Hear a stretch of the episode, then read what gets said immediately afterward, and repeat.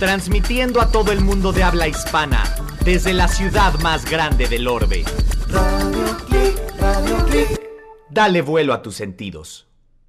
Los sabores de México, la mezcla perfecta entre tradición y vanguardia. ¿A qué huele el regaliz? ¿Has probado una tarántula? ¿Has visto el atardecer desde un viñedo? ¿Con las manos o con el tenedor? En Los Sabores de México te ofrecemos la oportunidad de volver a experimentar con los cinco sentidos, recorrer lugares mágicos y consentirte en uno de los espacios más ricos del planeta, el lugar frente al plato. Los Sabores de México, la mezcla perfecta entre tradición y vanguardia. Hola amigos, ya estamos en otro jueves maravilloso, que de hecho este programa lo van a escuchar grabado porque tuvimos un pequeño problema técnico. Pero bueno, ya saben que la tecnología nos permite poder eh, estar compartiendo con ustedes nuestros eh, programas eh, en repeticiones los viernes, sábados y domingos a las 10 de la mañana y los martes a las 8 de la noche. Hoy es 16 eh, de octubre, es quincena.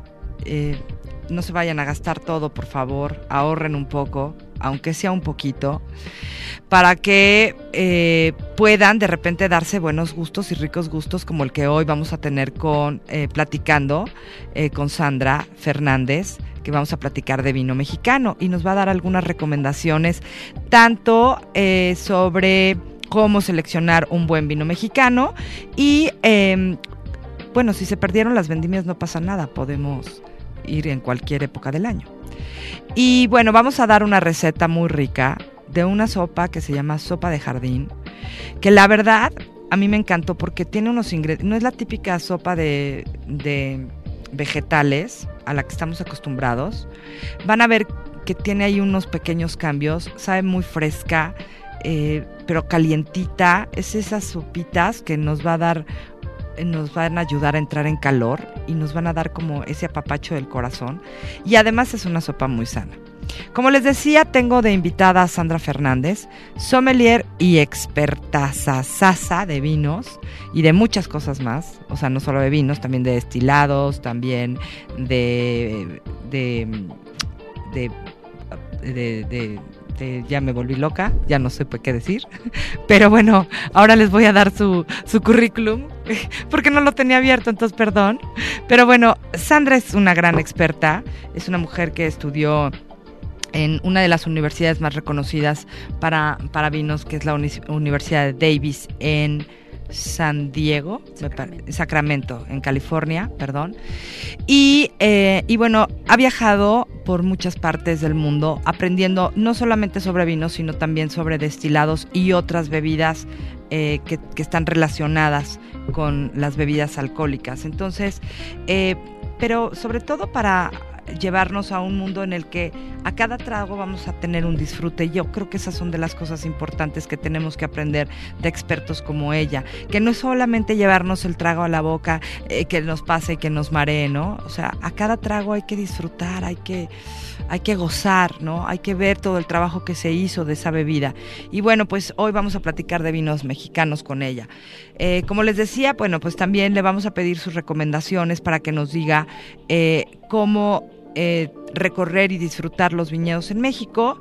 Y, em, y bueno, si nos perdimos las vendimias, no pasa nada porque los viñedos ahí están, no es que solamente se puedan visitar en vendimias. En, es más, en mi caso muy particular, yo sí prefiero no ir en vendimias porque es un gentío de gente que para qué les cuento. Entonces yo prefiero ir cuando está más tranquilo, cuando el enólogo, eh, la gente de la bodega te puede atender y no están todos encamotados. Ese es mi punto de vista, ¿no? Y además en plena vendimia están trabajando, están súper ocupados. Entonces es un tema que en mi parecer es mejor visitarlos cuando están más relajados, ¿no? Y bueno, les voy a platicar sobre un concurso de fotografía que se llama Foto Capital, que eh, está invitando a todos y todas a que participen y puedan eh, conocer, eh, puedan tomar fotografías, perdón, puedan eh, captar momentos en la Ciudad de México de arquitectura, de gastronomía. hay varias categorías ahí de las que ya les comentaré. Y bueno, vamos a comenzar con nuestra rica sopita y nuestra receta para que la hagan y ya saben que pueden encontrarla en www.losaboresdemexico.com donde eh, vienen todos los detalles de la sopa jardín. Comenzamos.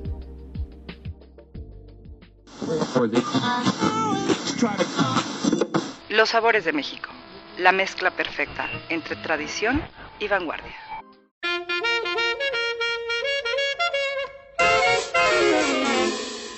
La producción de vino en México se basa principalmente en Baja California, pero también se produce en Querétaro, Durango, Aguascalientes, Sonora, Coahuila, Chihuahua y Zacatecas, donde se crean grandes tradiciones que se celebran año tras año, como las fiestas de la vendimia. Bodegas como Monte Chanic, Santo Tomás, Casa Madero, Las Nubes y La Lomita han sido merecedoras de premios internacionales a sus vinos, poniendo en alto a nuestro país como productor de buenos vinos. Te invitamos a que disfrutes de la cuarta muestra de vino mexicano en la europea. Del primero al 31 de octubre se presentarán magnas degustaciones y eventos en todas las sucursales del país. Para mayores informes, visita www.laeuropea.com.mx. Pero, pero es que no me da tiempo, es que nunca aprendí a cocinar, no, no, no tengo el sazón, es que no sé usar el cuchillo, me voy a quemar.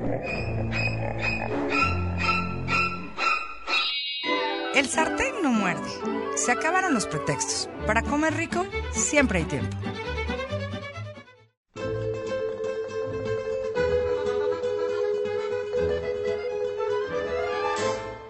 La verdad es que yo soy como Guille, el hermano de Mafalda.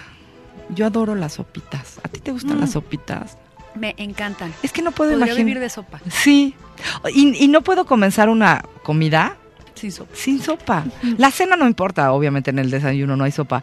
Pero una comida sin sopa. Pero si sobró sopa de la comida, te la cenas. ah, bueno, claro, Obvio, obvio, sí, claro. sí. Sí, sí. Pero, pero, pero empezar una comida sin sopa. No, no, no, es como. Es como andar con un solo zapato por, por la calle todo el día, ¿no?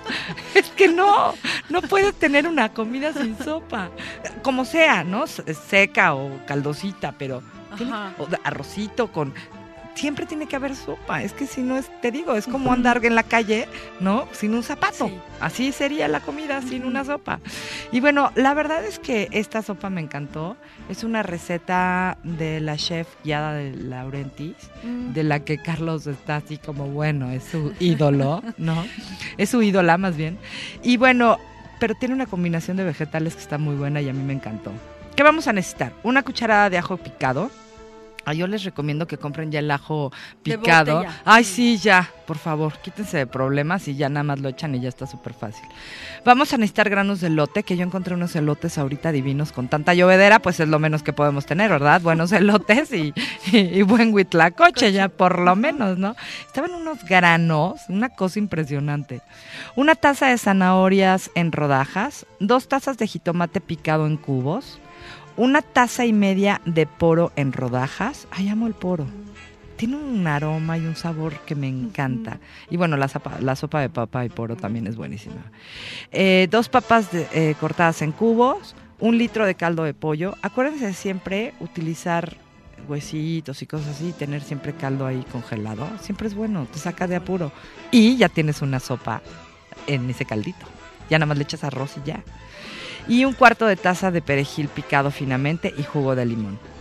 Eh, todos los, eh, yo les recomiendo que visiten el, el sitio www.losaboresdemexico.com, busquen receta sopa de jardín para que vean el video con todos los detalles, pero yo les voy a explicar. Bueno, ya que tienen todo picado, vamos a poner una cacerola con eh, un poco de aceite y vamos a poner primero que nada el ajo, la cucharada de ajo con el, el poro y vamos a dejar que se vaya sazonando. Aquí lo importante es que en cuanto veamos que cambia de color, el poro es que ya está listo y ten- estarlo moviendo para que no se nos queme el ajo, porque si no sabe feo. Y bueno, ya que tengamos y que veamos que haya cambiado, porque el poro es algo similar a una cebolla, entonces cambia su consistencia, cambia su color y entonces ya está listo para que pongamos el resto de los ingredientes, excepto el elote. O sea, vamos a poner las zanahorias, el jitomate, eh, las papas y, eh, y los, ay, no les dije, una taza de jotes cortados, eso también vamos a necesitar. Entonces, bueno, vamos a poner todo eso y lo vamos a mover para que se empiece como a zancochar y que empiece a, a- tomar una buena consistencia, que empiece a cocerse. Y, eh, y le vamos a agregar el caldo de pollo. Al primer hervor, entonces ya vamos a poner los granos de elote. Y vamos a dejar a fuego bajo que se vaya cocinando la sopa. Eh, lo vamos a notar que ya esté listo cuando las zanahorias y el elote ya estén suavecitos. Yo les recomiendo que compren de verdad los elotes. Ahorita hay muchos camiones en la calle, sobre todo en México, que están con, con los elotes preciosos. La verdad hay que aprovecharse de los, de los productos de temporada. Y ya que esté lista, la vamos a servir y le vamos a agregar un poquito de este perejil picado con un poquito de jugo de limón. Tiene un sabor, Sandra. No, no sabes qué cosa más rica. Y aquí pusimos la mitad de los ingredientes. Si no, le hubiéramos dado de comer a toda la colonia. Porque no sabes la cantidad de, de sopa que salió. Es más, la hicimos el domingo, no, el sábado, y seguimos comiendo sopa esta semana. O sea, toda la semana hemos comido sopa. Muy buena, muy sana, eh, muy rica, muy buena para esos días de, de friecito, ¿no? Eh, una sopa que se pueden llevar en un topper. eh, A la oficina. a la y oficina y acuérdense, no lo pongan en un recipiente de plástico eh, rehusándolo porque eso es malo. Usen eh, contenedores de plástico especiales para eso. Eh, no es porque yo le quiera estar haciendo promoción a Tupperware, pero la verdad es que hay varias en, en- en los, en los supermercados. No reutilicen los eh, recipientes de plástico porque no están hechos para recalentar la comida ni para guardar la comida eh, como porque si es fue hecho era de crema es, es un ingrediente que va en frío no va en caliente. Entonces recuerden eso. Y bueno sobre todo muy sano para toda la familia. Entonces bueno ahí está la receta y eh, espero que la disfruten muchísimo y bueno ya les ya les comenté ahí en nuestra página eh, de www.los sabores de México estarán todos los ingredientes y el video con todos los detalles para que la puedan hacer. Y ahora sí vamos a continuar con la invitada Sandra Fernández, que nos va a platicar sobre vino mexicano y vamos a hacerle algunas preguntas para que nos despeje la mente, nos quite las telarañas y nos ayude a, pues ahora sí que a, a entender mejor lo que está pasando en México respecto al vino mexicano. Continuamos.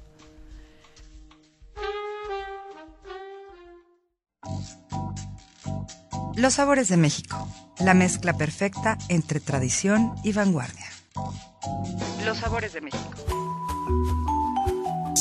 Soy Rock. Y te voy a contar por qué Arbustock.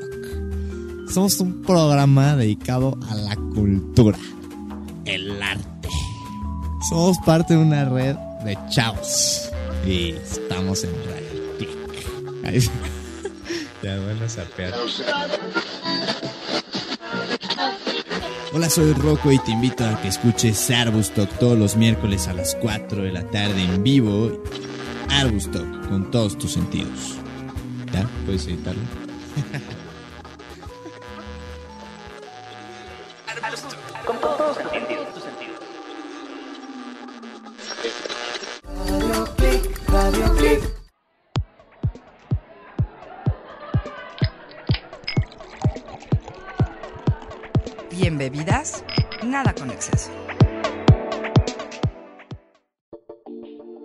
Y bueno, ya tengo aquí a Sandra Fernández. Gracias, Sandrita chula, preciosa. Y además, bueno, gracias por esperarte, que tuvimos un problema técnico y bueno, pues vamos a tener que poner este programa grabado. Eh, yo voy a estar mañana insistiendo mucho para que la gente nos escuche y bueno, puedan oír tus, tus respuestas tan interesantes. Y bueno, mi primera pregunta es, ¿qué tanto hemos crecido en el consumo del vino? Ah, Porque antes de llegar al vino mexicano, al ¿qué tanto ya tomamos? Porque fuimos muy obedientes por 300 años y no tomábamos vino. O sea, había producción, ¿no? Entiendo que nunca se paró la producción en Santo Tomás o en Casa Madero, pero pues no nos los tomábamos, ¿no? O sea, era como lo mismo. Entonces, ¿qué tanto hemos crecido Claro. en los últimos años? Pues muchísimas gracias por invitarme, Elsie. Encantadísima de estar aquí en tu programa. Gracias. Mira, yo creo que sí hemos crecido. Posiblemente los números no te van a, no te van a sonar eh, suficientemente sorprendentes, pero hay que medirlos en su debida proporción. El crecimiento de vino mexicano, ¿por qué es importante? Porque somos de los pocos países que desde hace cinco años traemos un crecimiento arriba de 10 dígitos de manera consistente. Somos un país que todos los años está en crecimiento arriba del 10%, a veces en un 11%, a veces en un 12% en consumidores. Ok, Cada vez hay más consumidores y cada vez el consumidor bebe más. Y eso- O sea, los que ya consumían, Consumen, consumen, más. y los que y los que no existían como consumidores de Ya vino se están sumando. están sumando. Y entonces eso hace que México sea de los países más importantes en crecimiento porcentual. Ok. Ahora, ¿qué sucede? Cuando tú divides la cantidad de vino que se ve que se consume en México entre el número de habitantes, la cifra suena chiquitita, 750 mililitros. Pero hace cinco años. Bueno, ya llegamos casi a una botella. ya. ¡Qué emoción! ¡Qué emoción! Hace cinco años estábamos en 225 mililitros. Un vaso con agua. Hace tres años estábamos en 550 mililitros. Guau. La cifra de 2013 son 750 Ya mililitros. llegamos a una botella al Es año, maravilloso. Ahora, Pero sí no es divi- nada. No es nada, pero claro, no es nada cuando te comparas con los volúmenes de otros países. Ahora, Claro. te voy a dar esta cifra que sí suena un poquito más chonchita. El número real de consumidores de vinos en México es de Ajá. 2.5 millones de habitantes. Ok. Contra. 2.5 millones de personas en este país bebemos vino. Si tú divides el consumo no per cápita, sino entre los verdaderos consumidores, todos nosotros, Ajá. estamos en 28 litros. O sea, los Ah, que vamos- bebemos vino, tú, yo, nuestro productor, Todos. todos los que bebemos vino, 28 litros per cápita al año. Eso nos coloca a niveles ya bien altos si tuviéramos, lo que pasa es que bien altos comparativamente de un Francia o de una España que sí es per cápita. Claro. Pero estás hablando ya de Ah, que qué por lo menos se beben dos botellas y cachito al mes. Al mes, eso está bueno. Eso está muy bien. Sí, claro. No, entonces sí estamos mejor. Este Sí, número que me estás dando es interesante. La verdad me da mucho gusto. Aplausos a todos los que han Sí. bebido más vino este año. Bueno, y el año pasado, porque hay que beber más este año. Tenemos todavía dos meses y tres meses, bueno, dos meses y medio meses para darle con todo. y subir los números en las estadísticas. Oye, pero bueno, entonces me da mucho gusto que ya bebamos más. Pero luego nos entra lo patriotero. Ajá. ¿no? Y entonces, bueno, este, les agarró porque todos a beber vino mexicano, Ajá. ¿no? Bueno, bueno, hold your horses, porque no todo el vino mexicano este, está dentro de los estándares que Claro. deberían de estar. Y es que hace rato que platicábamos, eh, aquí surgen muchas preguntas, pero bueno, lo primero es, ¿todo el vino mexicano realmente vale la pena? Como todos los países. No. Claro, no, claro. No, No. todos los chilenos, ni todos los argentinos, ni todos los españoles. Pero ni hay todos vino para, para todo. O sea, Claro. no todo el vino mexicano vale la pena, no para tu paladar y para el mío. Claro. Eh, si quieres cocinar, pues no va a ser la mejor copa de vino para bebértela si está hecho como ingrediente para una cocina. Claro, ¿no? claro. Eh, si tú te bebes una copa de vino para cocinar, por el nivel de sofisticación que ya tiene tu paladar, no va a ser suficiente. Pero Claro. para alguien sí va a ser. claro. Todos los países tenemos vino malo, mediocre, bueno, muy bueno y extraordinario. Todos los países del mundo. Claro. Lo que pasa es que en nuestra escala, teniendo tan poquitas etiquetas, ¿no? En el mercado, pues somos como más conscientes de lo que hay porque somos capaces de tener una muy buena panorámica de lo que existe. Ok. Hemos crecido en número de bodegas, sí. Hace 10 años, 15 años había 12 bodegas, hoy hay más de 125 bodegas en el país. Pero es que eso tampoco se está regulando. es que no se está regulando nada. o Entonces, sea, no hay regulación. Al no existir consejos reguladores en México, entonces, ah, cualquiera abre una bodega. Cualquiera abre una bodega, cualquiera siembra una vida en su jardín, en, tu- Ok. en su terraza, en su azotea y hace vino. Wow, qué fuerte. Y nadie dice que no puedas. claro. Y si tú lo sacas al mercado, pagas tus impuestos y te dan un marbete, lo puedes vender, porque no hay nadie que esté diciendo esto sí se puede y esto no se puede. Y, y de ahí la importancia de que entonces se diera la se dieran a la tarea de crear un consejo regulador.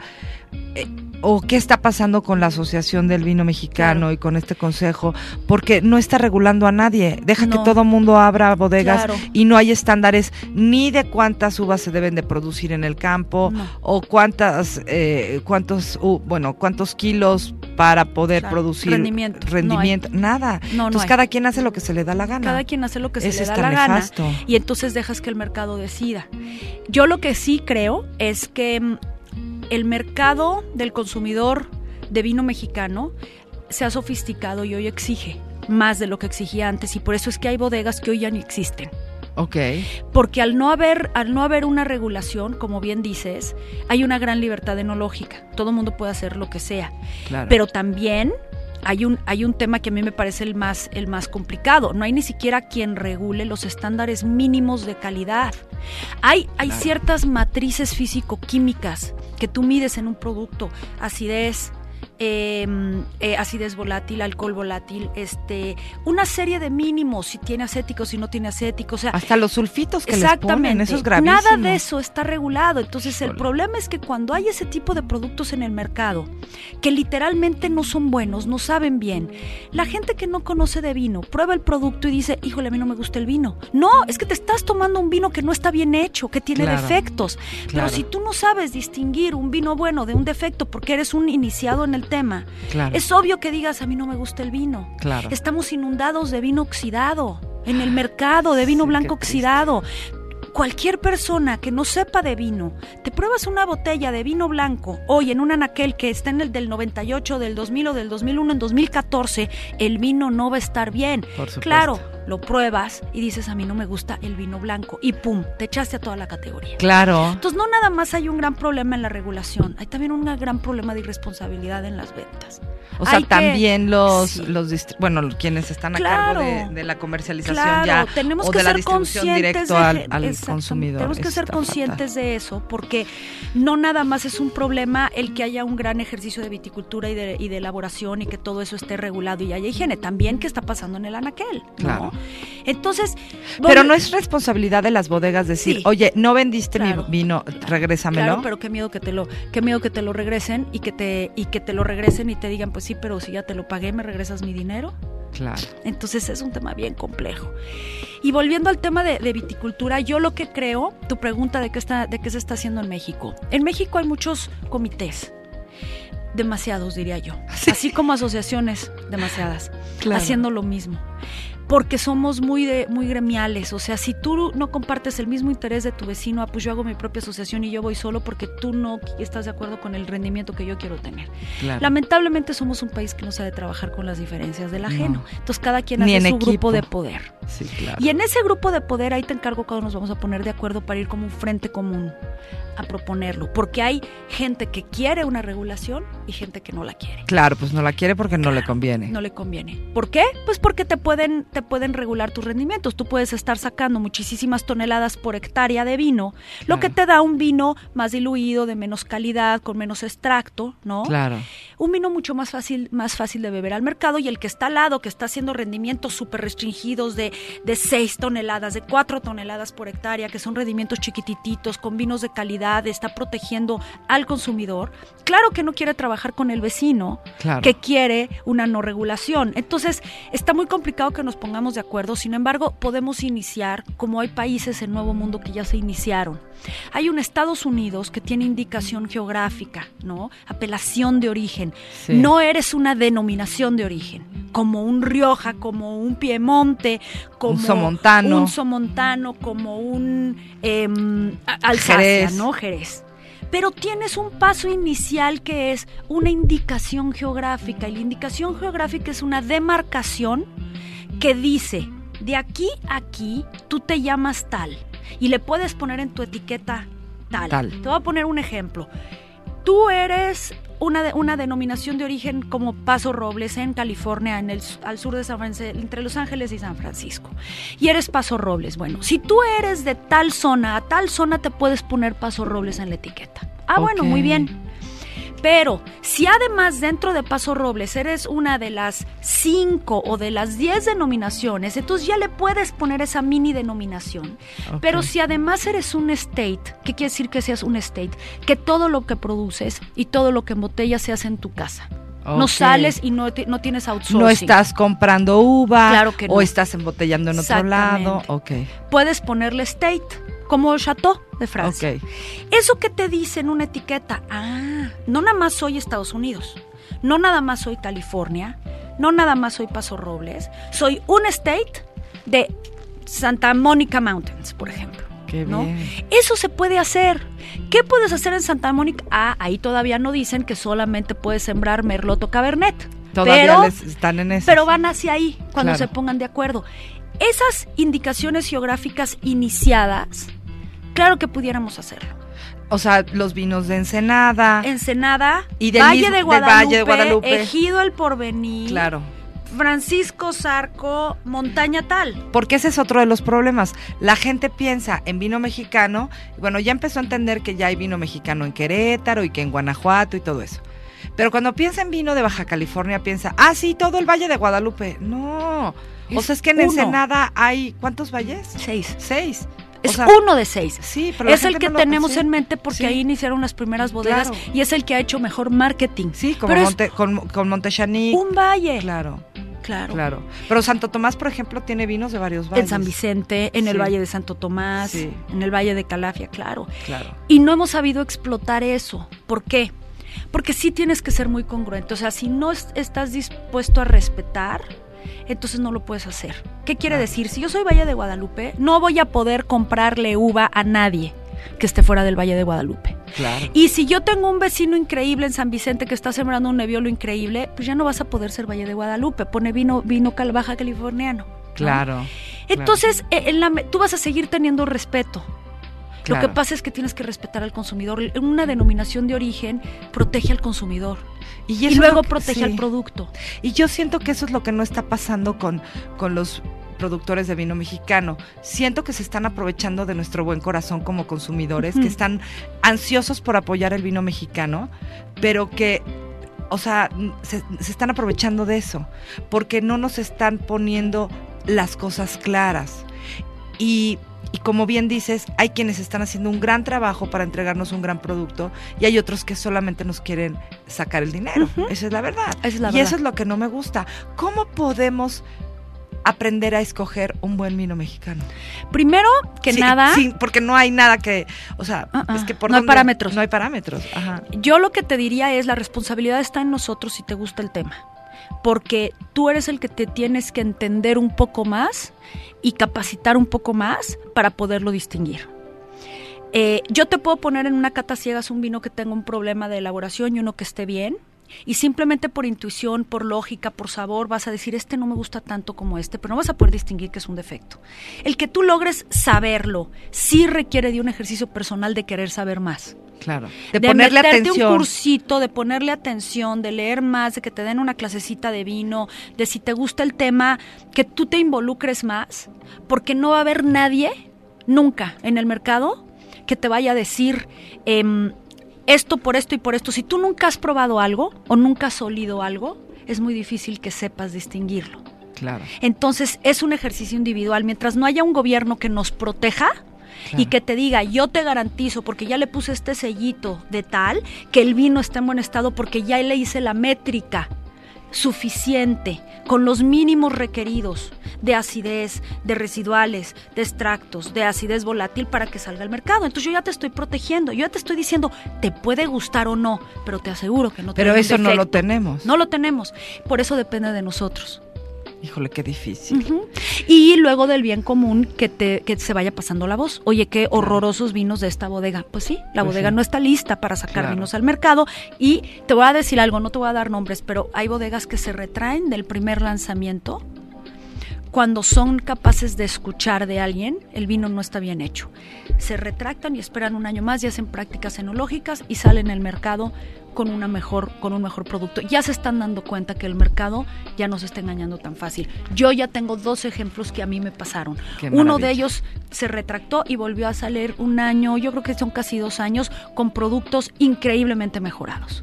Qué bien. Y es que eso también nos hace falta, ¿no? O sea, de repente aparecieron enólogos que se hicieron muy famosos y empezaron a hacer...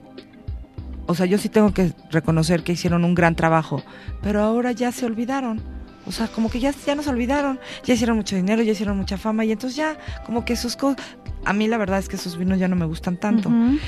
Y, y siento que como dos, tres que no que se interesaron, que eran venían del extranjero, franceses, italianos, eh, vinieron y, sí verdaderamente apoyaron y hicieron buenas asesorías, pero los vinos en México o los productores de vino en México no están buscando verdaderas asesorías profesionales en el extranjero que nos ayuden a tener un buen vino, porque les sale muy caro. Entonces prefieren sacar las cosas como Dios los dio a entender en vez de verdad. Es que a mí me sorprende, mira, yo conozco gente, gente como Monkey, y vamos, no estoy queriendo decir que Monkey Y Monkey nos ve. Por encima de su pantalla con... Ay, te encargo lo que me vas a decir. Monkey, a ver, no me lo tomes a mal. A ver, tú te dedicas al radio, ¿no? O sea, haces esto. No, pero te gusta el vino. A ver, pero te gusta el vino. Y un día de buenas a primeras consigues que Fernando, ¿no?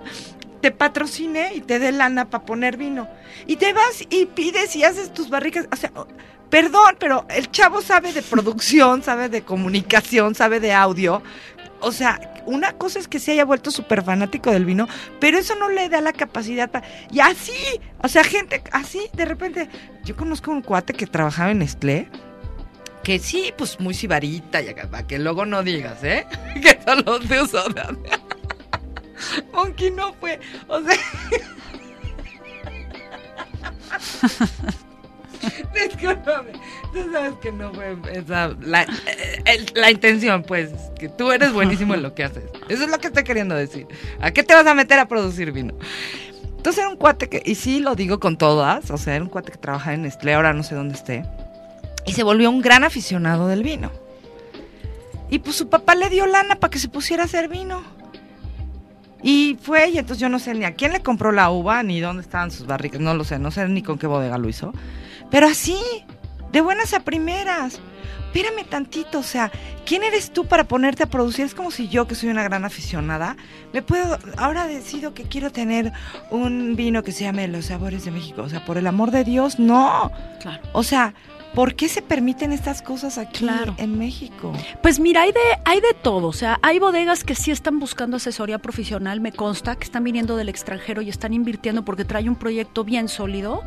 Y hay otras que no estoy de acuerdo contigo. Y hay otras que ya, que ya hicieron su chamba, ya son conocidas y lo que hacen es, es mantenerse, evolucionar y, y- y crear nuevas, eh, nuevas maneras de presentar el vino al mercado. Y hay otras que estoy completamente de acuerdo contigo. Yo, ¿Por qué existe? Porque somos un país muy benevolente en muchas cosas, como en, como en eso. Como yo aquí quiero poner un viñedo y ni siquiera se me ocurre hacer un estudio de suelo, ¿no? Claro. Y ni siquiera se me ocurre hacer un, escuel- un estudio de suelo, de drenaje, que es importantísimo, y de pluviometría. ¿Por qué? Porque si no me llueve, ¿de dónde voy a sacar el agua? Claro. ¿No? Y si no tengo el suelo, el suelo con el drenaje, entonces ¿cómo voy a, voy a medir el agua necesaria para que mi planta sea sana? Y entonces haces Claro. toda esa inversión y te salen unas plantas raquíticas, súper enfermas o súper débiles, y ya hiciste la inversión, ah, pues ahora voy a hacer mi vino, porque Claro. voy ya puse mi planta, ¿no? Pues claro. Sí pasa. ¿Por qué sucede? Porque no hay regulación. No hay una regulación tampoco de suelo. Es decir, si este es un área para producción de viñedo o para construcción de casa, no puedes poner un viñedo. Claro, Sorry, va a estar claro. contaminado. No vas a poder tener un flujo correcto de agua. O sea, hay, hay cierta normativa que sabemos que lamentablemente en este país no se cumple. Claro. Y yo creo Y que por eso es que sucede. Y a mí, a mí eso es lo que me preocupa, porque de repente yo hablo de vinos italianos o hablo de vinos argentinos o de riojanos y empiezan, ay, ay, pero eso, eso iría mejor con un vino. No, a ver, espérense, o sea, o sea, la cocina mexicana va maravillosamente bien con vinos de otras partes del mundo. Y hay vinos mexicanos que van maravillosamente bien con cocinas de Ajá. otros países.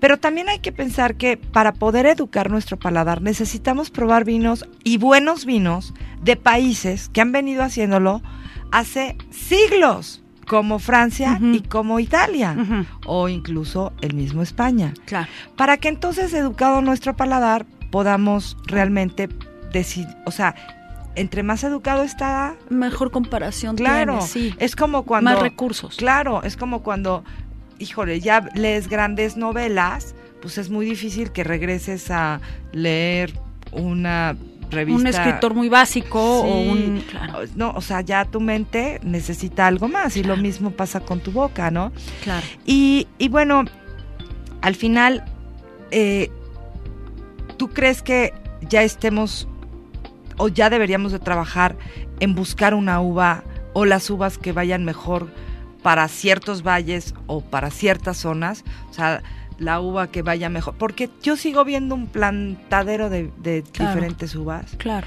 que luego la verdad es que ni están tan buenas, no son las uvas adecuadas para México Claro. y las y bueno, se ponen ahí, decían que Nebbiolo tal vez era una buena uva para Claro. México. eh, o la Syrah también. Tú, tú, de todo lo que conoces, ¿cuál crees que sería una uvas maravillosas, Claro. las más adecuadas para nuestros terrenos? Mira, yo creo que si, si ya hubiéramos querido buscar una uva ancla que nos representara y nos identificara como país, ya lo hubiéramos hecho. No creo que vaya a suceder. Eh, porque ya hubiera pasado, ya hubiéramos hecho un frente común y hubiéramos dicho, ok, posiblemente esta es la uva que mejor se perfila. Así que como mejor Argentina nos- con Malbec. Claro. Chile Carmener. Australia con su Syrah, y de ahí Sí. caminas y evolucionas, ¿no? Ahorita, por ejemplo, toda la nueva ola de, de Argentina que está pro Cabernet, Sí, ¿no? sí. Eh, y lo van a hacer, pero ya hicieron una chamba, ya hicieron una chamba. Yo creo que nosotros tuvimos la oportunidad, no nos pudimos poner de acuerdo.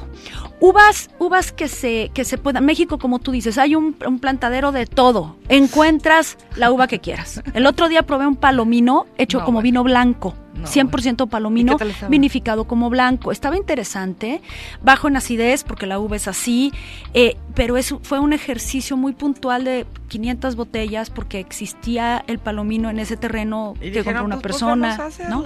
Claro. Entonces, ¿qué uvas he probado yo que pueden marcar una consistencia? Porque esa es otra. O sea, si nos pusiéramos a hablar de consistencia, cosecha, cosecha. No, bueno. ¿Por qué? Pues porque yo puedo cambiar mis etiquetas y mis blends como a mí se me dé la gana, ¿no? O sea, Porque yo no puedo hacer un. Nebbiolo con Syrah, pero un Nebbiolo con Merlot, pero un Nebbiolo con Tempranillo, pero no. Hay bodegas que lo hacen y les sale muy bien, pero porque por concepto tienen un vino que siempre va a cambiar.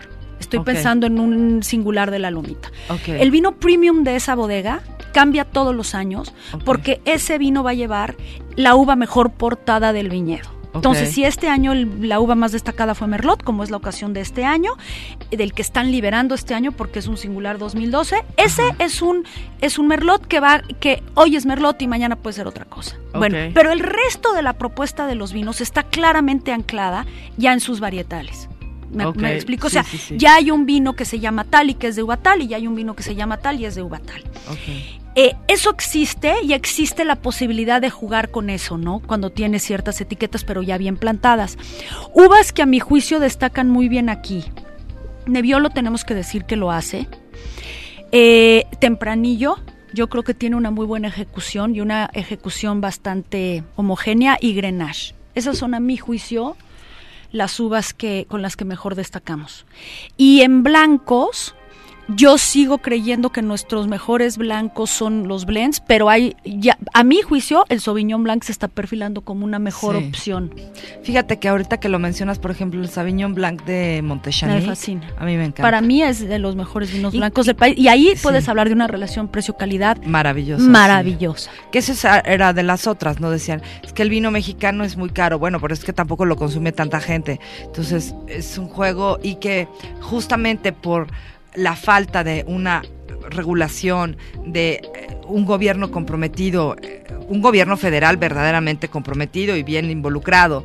Entonces, claro, pues no hay subsidios como en otros países, eh, no, hay ayuda, entonces eh, por eso es que el vino mexicano también es tan caro, ¿no? Claro, y además, ¿sabes qué pasa? Que dime qué porcentaje de la industria vitivinícola forma parte del Producto Interno Bruto. Nada. Cuando nosotros seamos una industria relevante, que realmente formemos parte integral de un Producto Interno Bruto, entonces nos van a voltear a ver. Ahora, lo que sí hay, porque yo trabajé en un proyecto de Financiera Rural. Eh, Financiera Rural es un organismo que se dedica a buscar subsidios y a prestarle dinero al campo, entre ellos viticultura. Yo fui al, al Valle de Ensenada con una comitiva de Financiera Rural a brindar los servicios para que puedan eh, eh, proponerles crédito para el desarrollo de la viticultura. Y te voy a decir con qué nos enfrentamos.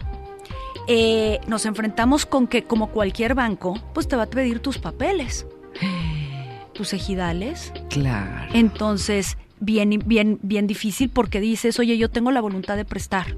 Inclusive con préstamos eh, muy benevolentes y subsidios, pero a mí me tienes que entregar la documentación.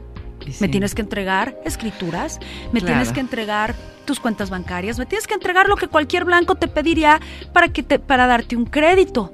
No sabes qué poco ordenamiento hay.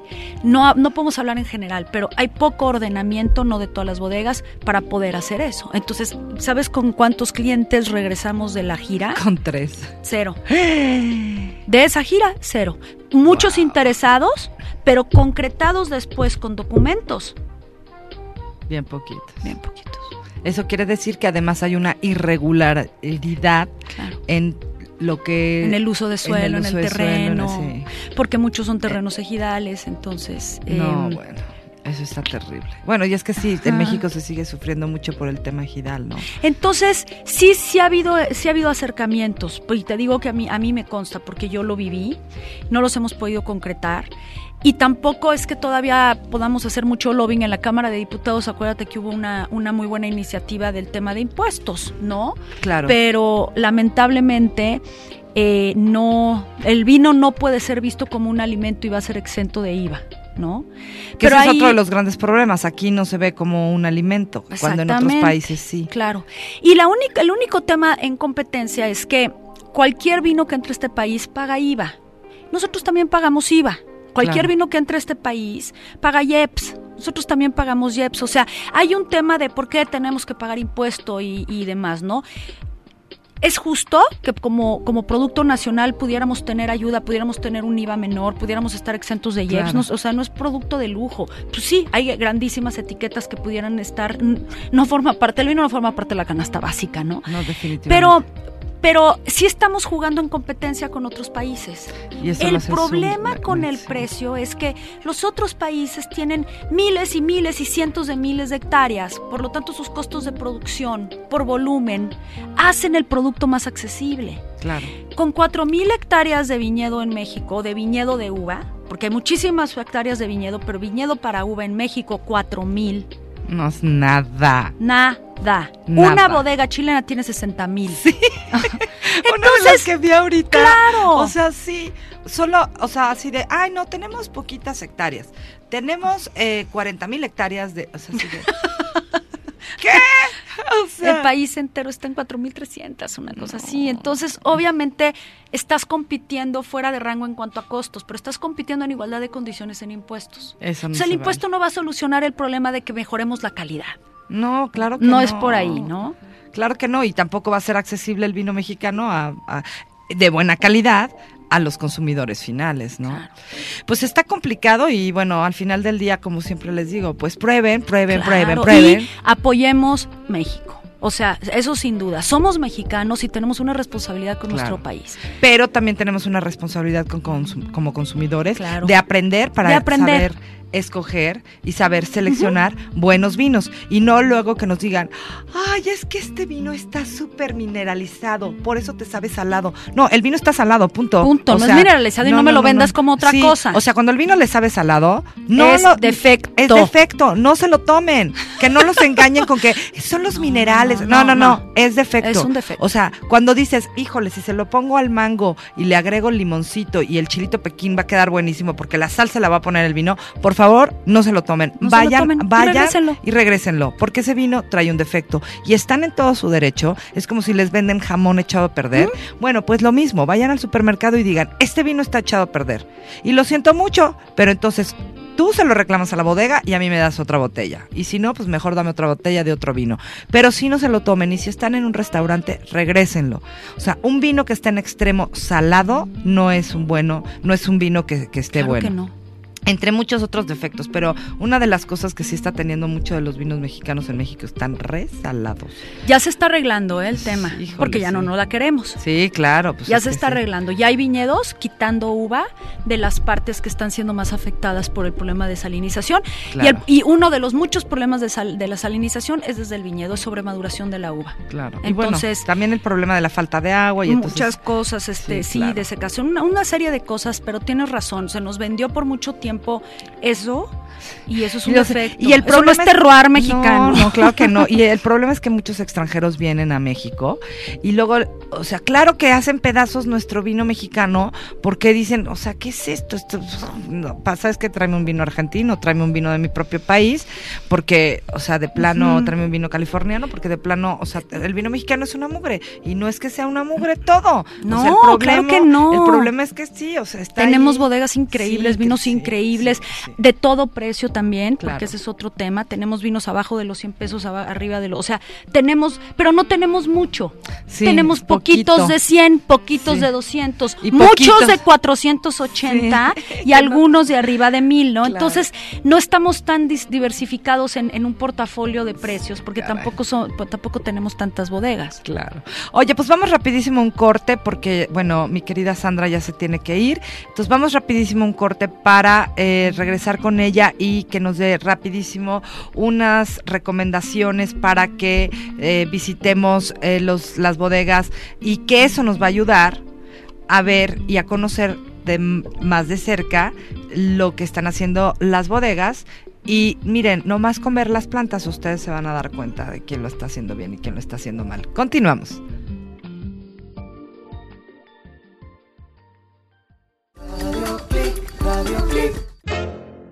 Bodegas como Monte Chanic, Santo Tomás, Casa Madero, Las Nubes y La Lomita han sido merecedoras de premios internacionales a sus vinos, poniendo en alto a nuestro país como productor de buenos vinos.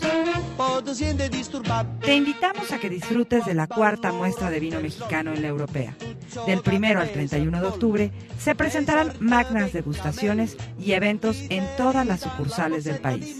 Para mayores informes, visita www.laeuropea.com.mx.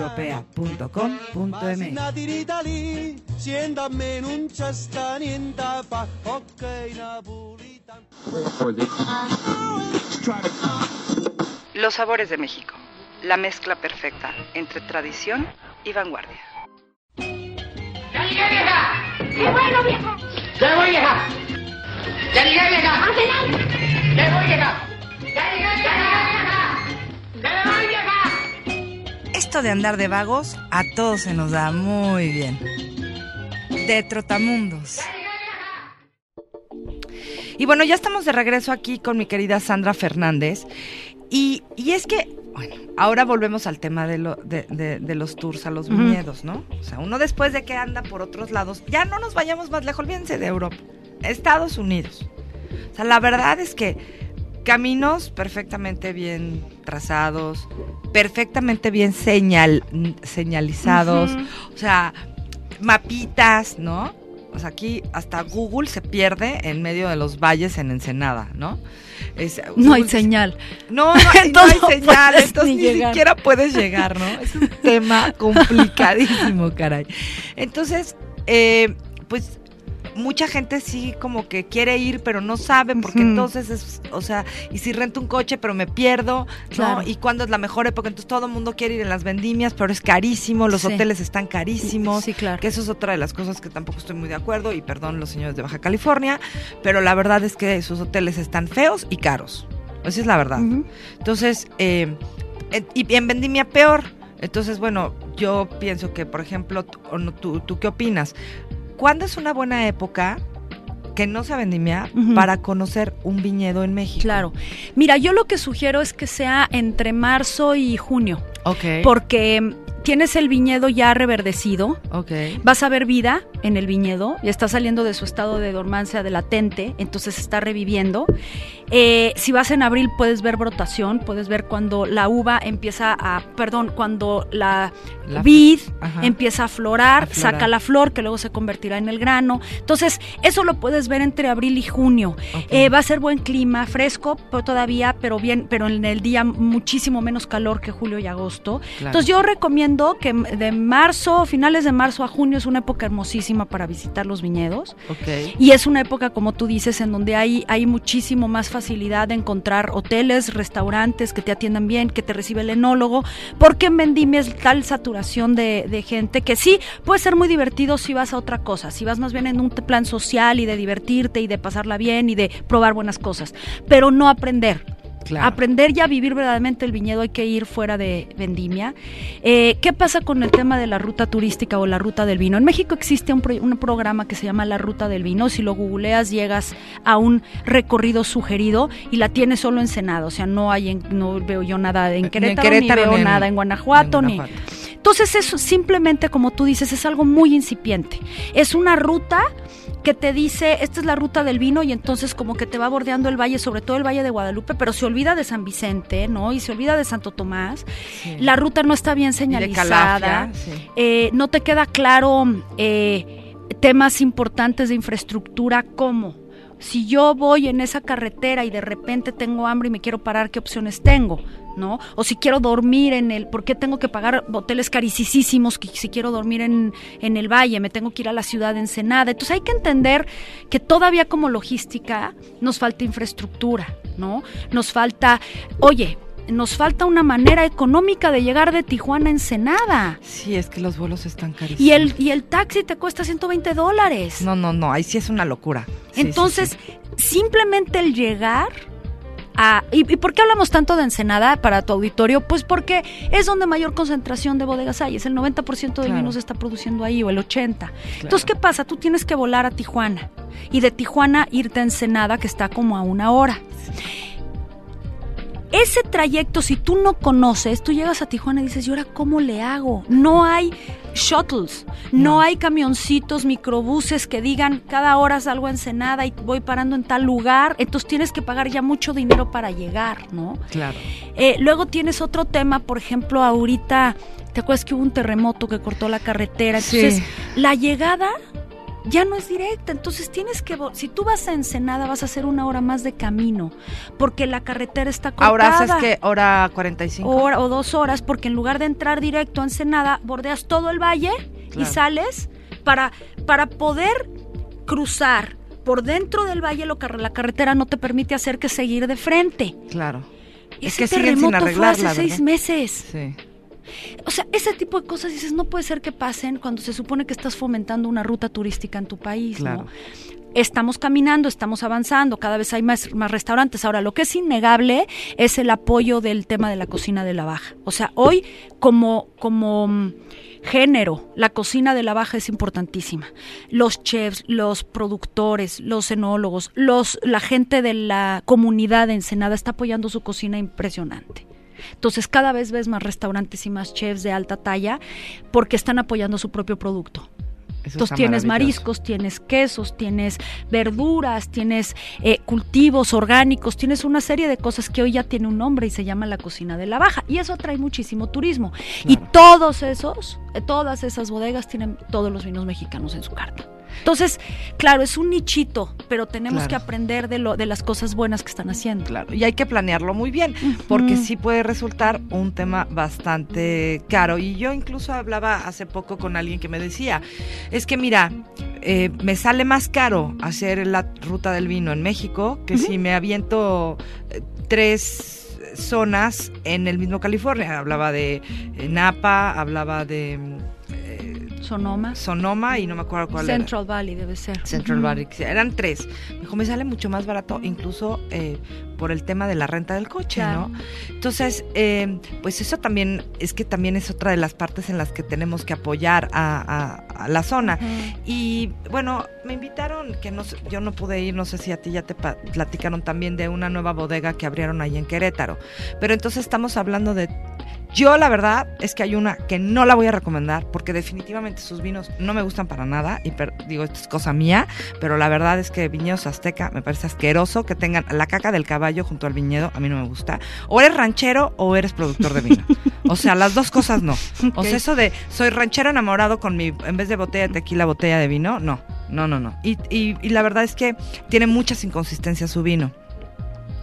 Yo, o sea, lo que bueno, pues lo que puedes vivir ahora es que puedes ir a Frashenet, puedes ir a La Redonda, que ha hecho mucho trabajo y mucho esfuerzo y ahora ya le digo, bueno, ¿ya eres viñedo o eres centro de espectáculos, mijito? Porque ya haces un montón de espectáculos todo el año. Claro. Haces una cosa o la otra. ¿Qué hora estás haciendo vinos y te la pasas Claro. haciendo fiestas? Pero bueno, Claro. esa es otra historia con Claudio.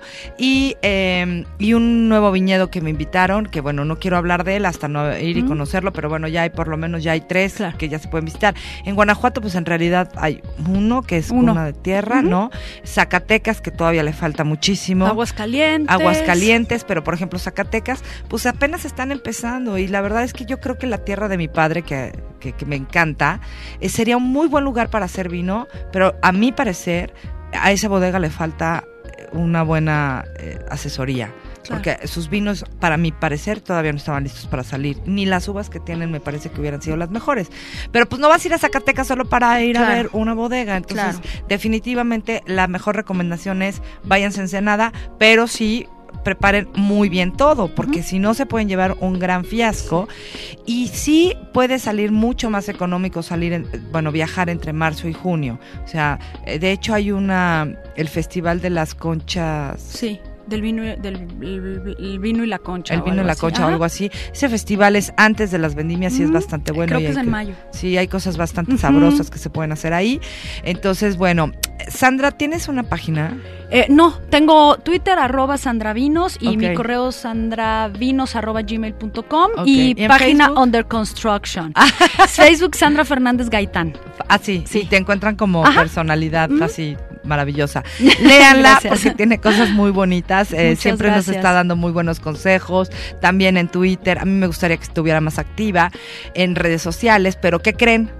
Trabaja. Entonces, como trabaja, no tiene Sí, tanto claro. tiempo de estar poniendo cosas en Twitter, Claro. porque o da la cata o se pone O a me tuitear. pongo a tuitear. Entonces, bueno, pero síganla, siempre es muy interesante todo lo que pone, sobre todo de los vinos. Es vean dónde va a dar una cata. La europea hace muchas actividades con ella. Muchas Entonces gracias. pregunten en la europea cuándo va a dar una cata Sandra para que vayan y bueno, se les quede el ojo cuadrado o redondo como las botellas de la base para que vean las maravillas que van a aprender con ella. También da cursos, así que júntense todos, ahórrenle un poquito y pídanle una, una, una cata a Sandra, pídanle unos cursos a Sandra, vale mucho la pena, es una muy buena inversión. Y bueno, estos micrófonos te agradecen junto conmigo y junto con Monkey. Te agradecemos mucho que hayas estado aquí, Sandra. Eh, Sandra se gracias. tiene que ir corriendo, yo todavía tengo un par de minutos para mencionarles algo más.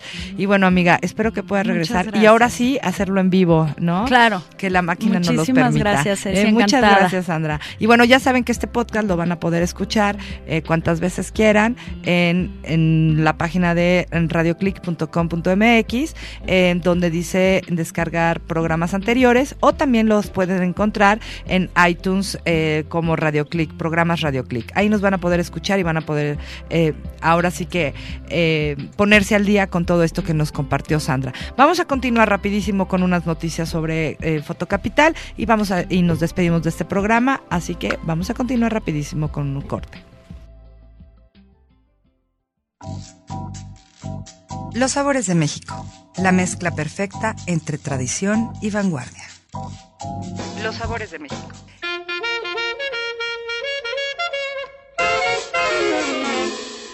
La producción de vino en México se basa principalmente en Baja California, pero también se produce en Querétaro, Durango, Aguascalientes, Sonora, Coahuila, Chihuahua y Zacatecas, donde se crean grandes tradiciones que se celebran año tras año, como las fiestas de la vendimia. Bodegas como Monte Chanic, Santo Tomás, Casa Madero, Las Nubes y La Lomita han sido merecedoras de premios internacionales a sus vinos, poniendo en alto a nuestro país como productor de buenos vinos. Te invitamos a que disfrutes de la cuarta muestra de vino mexicano en la europea. Del primero al 31 de octubre se presentarán magnas degustaciones y eventos en todas las sucursales del país. Para mayores informes, visita www.laeuropea.com.mx. americano. Los sabores de México. La mezcla perfecta entre tradición y vanguardia. Y bueno, pues eh, de nuevo agradecerle a Sandra, muy interesante escucharla. Eh, les recuerdo, pueden escuchar este podcast nuevamente, en, bueno, este programa en, nuestro podcast. eh, a través de iTunes y también a través de la página. www.radioclick.com.mx y también eh, pueden descargar el, el- podcast de este y todos los programas que se transmiten en Radio Click. Y bueno, les voy a platicar de un eh, de un concurso de fotografía que se llama Foto Capital y me gustó mucho porque eh, no es para expertos. Bueno, por supuesto los expertos también pueden entrar, pero me gustó el que uno a veces anda aquí sintiéndose muy artista con sus celulares y con las cámaras y todo. Y bueno, lo que ellos están buscando es que promovamos la Ciudad de México a través de nuestro lente. Eh, es el concurso de fotografía que eh, promueve eh, y convoca eh, la Ciudad de México junto con el eh, Hotel W, junto con eh, Global Com Group, Aeroméxico y Entertainment Televisión. Y, bueno, em, ¿qué es lo que tienen que hacer? Bueno, tienen que entrar a www.concursofotodigital.fotocapital.com y bueno, una vez en el sitio, ustedes deben de registrarse para poder participar y así van a poder subir sus fotografías. Y eh, tienen que tener en cuenta que las fotos eh, tienen que tener ciertas características. Por ejemplo, las fotos de la Ciudad de México eh, tienen que ser fotos de la Ciudad de México y dentro de las siguientes categorías: artística, arquitectura, capital verde, cultura y gastronomía, que es lo mío, ¿no? Tienen que ser fotos originales y la autoría tiene que ser de ustedes, de cada participante del concurso. El periodo va a ser del 8 de octubre al 10 de noviembre, o sea que todavía tienen tiempo para poder subir sus fotografías y pueden subir hasta 25 fotografías. Eh, tienen que leer muy bien las bases, que las pueden leer, como les decía, en concurso eh. Y bueno, los, ¿cómo van a elegir a los ganadores? Estos serán elegidos por un proceso de votación eh, democrático de la gente que entre y vote por sus fotos. Eh, esto es participación pública y cualquier persona puede entrar, o sea que ustedes le pueden pedir a todos sus cuates que por favor los ayuden y esta votación va a ser entre el 11 y el 23 de noviembre del 2014. Una vez que, ay, bueno, nada más van a poder votar una vez al día por fotografía, nada que en el mismo día van a votar 20 veces, no. O sea, yo entro hoy y mañana vuelvo a entrar y si quiero vuelvo a votar por la misma, pero eh, bueno, pero es una vez al día el, el voto por cada, por cada foto, por persona. Eh, y bueno, tienen que estar registrados en el sitio para poder votar. Eso no es cualquiera así de ya voté y así no me registré, no, se tienen que registrar. Eh, la votación, eh, espera, bueno, tienen que arrojar o con la votación van a tener a 50 de las mejores fotografías eh, de cada categoría. Y después un jurado calificador va a seleccionar las fotografías ganadoras de cada una de las categorías, teniendo en cuenta los criterios de contenido, calidad y por supuesto originalidad. Eh, los ganadores del concurso van a recibir un premio en efectivo junto con una experiencia de viaje en la Ciudad de México que es un fin de semana en el Hotel W de la Ciudad de México. Eh, todo un fin de semana delicioso, así que me imagino que va a incluir masajito en su spa y todo, eh, con un valor de 25 mil pesos. Y las fotografías ganadoras van a ser seleccionadas y van a ser, ahora sí que pueden ser utilizadas para futuras campañas de promoción de la Ciudad de México. Eh, yo les recomiendo que entren porque está muy divertido, ¿no? Y además, pues nadie se queja de ganarse una lanita, de pasarse un fin de semana muy rico en el Hotel W y bueno, de que presumir que su fotografía eh, fue una de las elegidas. Les recuerdo la dirección es www.concursofotocapital.com. Y bueno, pues eh, ya llegó la hora de despedirnos. Como siempre, es un placer el poder compartir con ustedes este mundo de la gastronomía, de los viajes, de las bebidas. Eh, de la fotografía. Y bueno, eh, recordándoles que este programa se transmite y se retransmite todos los eh, jueves en vivo de dos y media a tres y media y eh, tiene con repeticiones los viernes, sábados y domingos a las 10 de la mañana y los martes a las 8 de la noche. Yo soy Elsie Méndez agradeciéndole a Monkey el que haya estado aquí conmigo sufriendo con la máquina, que esperemos para la próxima semana ya esté todo bien.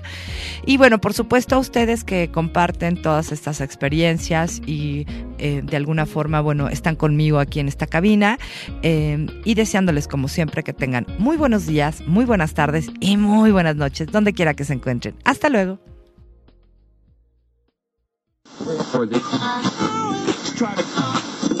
Los sabores de México. La mezcla perfecta entre tradición y vanguardia. Hola, soy Elsie Méndez de Los Sabores de México. Los invito a que me escuchen en vivo todos los jueves a las 2.30 de la tarde, con sus repeticiones los viernes, sábados y domingos a las 10 de la mañana y los martes a las 8 de la noche. Encuéntrame en Twitter como arroba Sabor México, en Facebook como Flavors of Mexican Cuisine y en mi sitio www.lossaboresdemexico.com. Los Sabores de México, la mezcla perfecta entre tradición y vanguardia.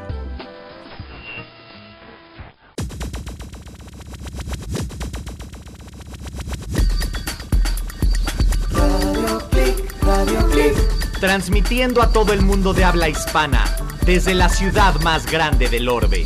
Radio Click, Radio Click. Dale vuelo a tus sentidos.